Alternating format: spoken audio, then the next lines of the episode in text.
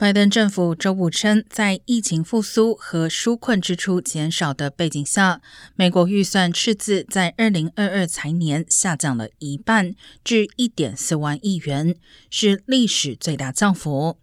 二零二一年的赤字为二点七七六万亿元。报告显示，二零二二财年政府收入为四点八九六万亿，支出为六点二七二万亿。支出较去年减少约五千五百亿，收入则增加八千五百亿。这也是迄今为止美国政府收入最多的一年，得益于就业增长推动的个人和公司税收增加。